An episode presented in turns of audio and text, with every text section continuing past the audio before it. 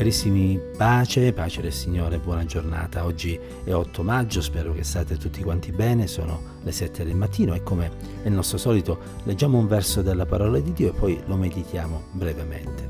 Vorrei condividere con voi quanto Gesù dice eh, ed è riportato nel Vangelo di Matteo al capitolo 15 al verso 19.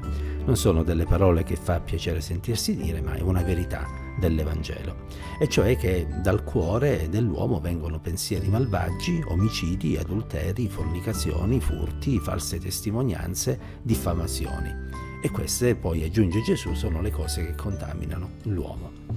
Il cuore dell'uomo. Eh, cerchiamo sempre di indossare una maschera, cerchiamo sempre di apparire come brave persone. Poi però, quando veniamo toccati su certi punti particolari, viene fuori tutto quello che noi siamo eh, credo che sarà capitato a tutti quanti di vedere dei bambini che giocano tra di loro in modo tranquillo, sereno, eh, per poi improvvisamente cominciare a gridare, a bisticciare e magari anche a picchiarsi l'uno con l'altro. Sono cose che accadono ma che testimoniano di un qualcosa di sbagliato che c'è nel cuore dell'uomo e che comincia a manifestarsi sin dalla fanciullezza dell'uomo stesso. Eh, tutti quanti noi abbiamo sperimentato momenti della vita in cui abbiamo avuto reazioni eh, che non ci saremmo mai aspettati.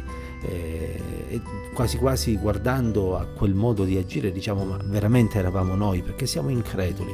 Che cosa ci testimonia questo? Della verità di quello che abbiamo letto, cioè che il nostro cuore per natura è malvagio, è maligno, è cattivo e noi tendiamo ad avere dei modi di agire e di reagire che veramente sono contrari ad ogni forma di etica cristiana.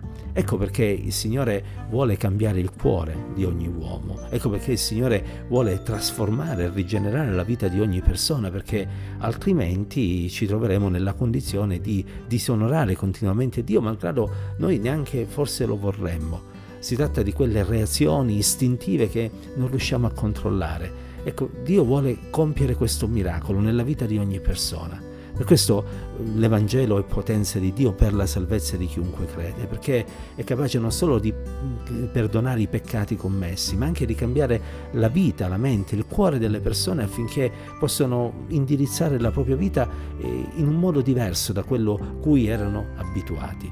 Ora, questo non significa che quando noi ascoltiamo il Vangelo e ci convertiamo al Signore diventiamo subito perfetti, vanno via gli istinti sbagliati, eh, vengono via i cattivi pensieri, eccetera. Significa soltanto che viene risvegliata la nostra coscienza e Dio ci dà quello spirito di forza che ci permette di poter resistere e tenere sotto controllo tutto quello che non va bene della nostra vecchia natura.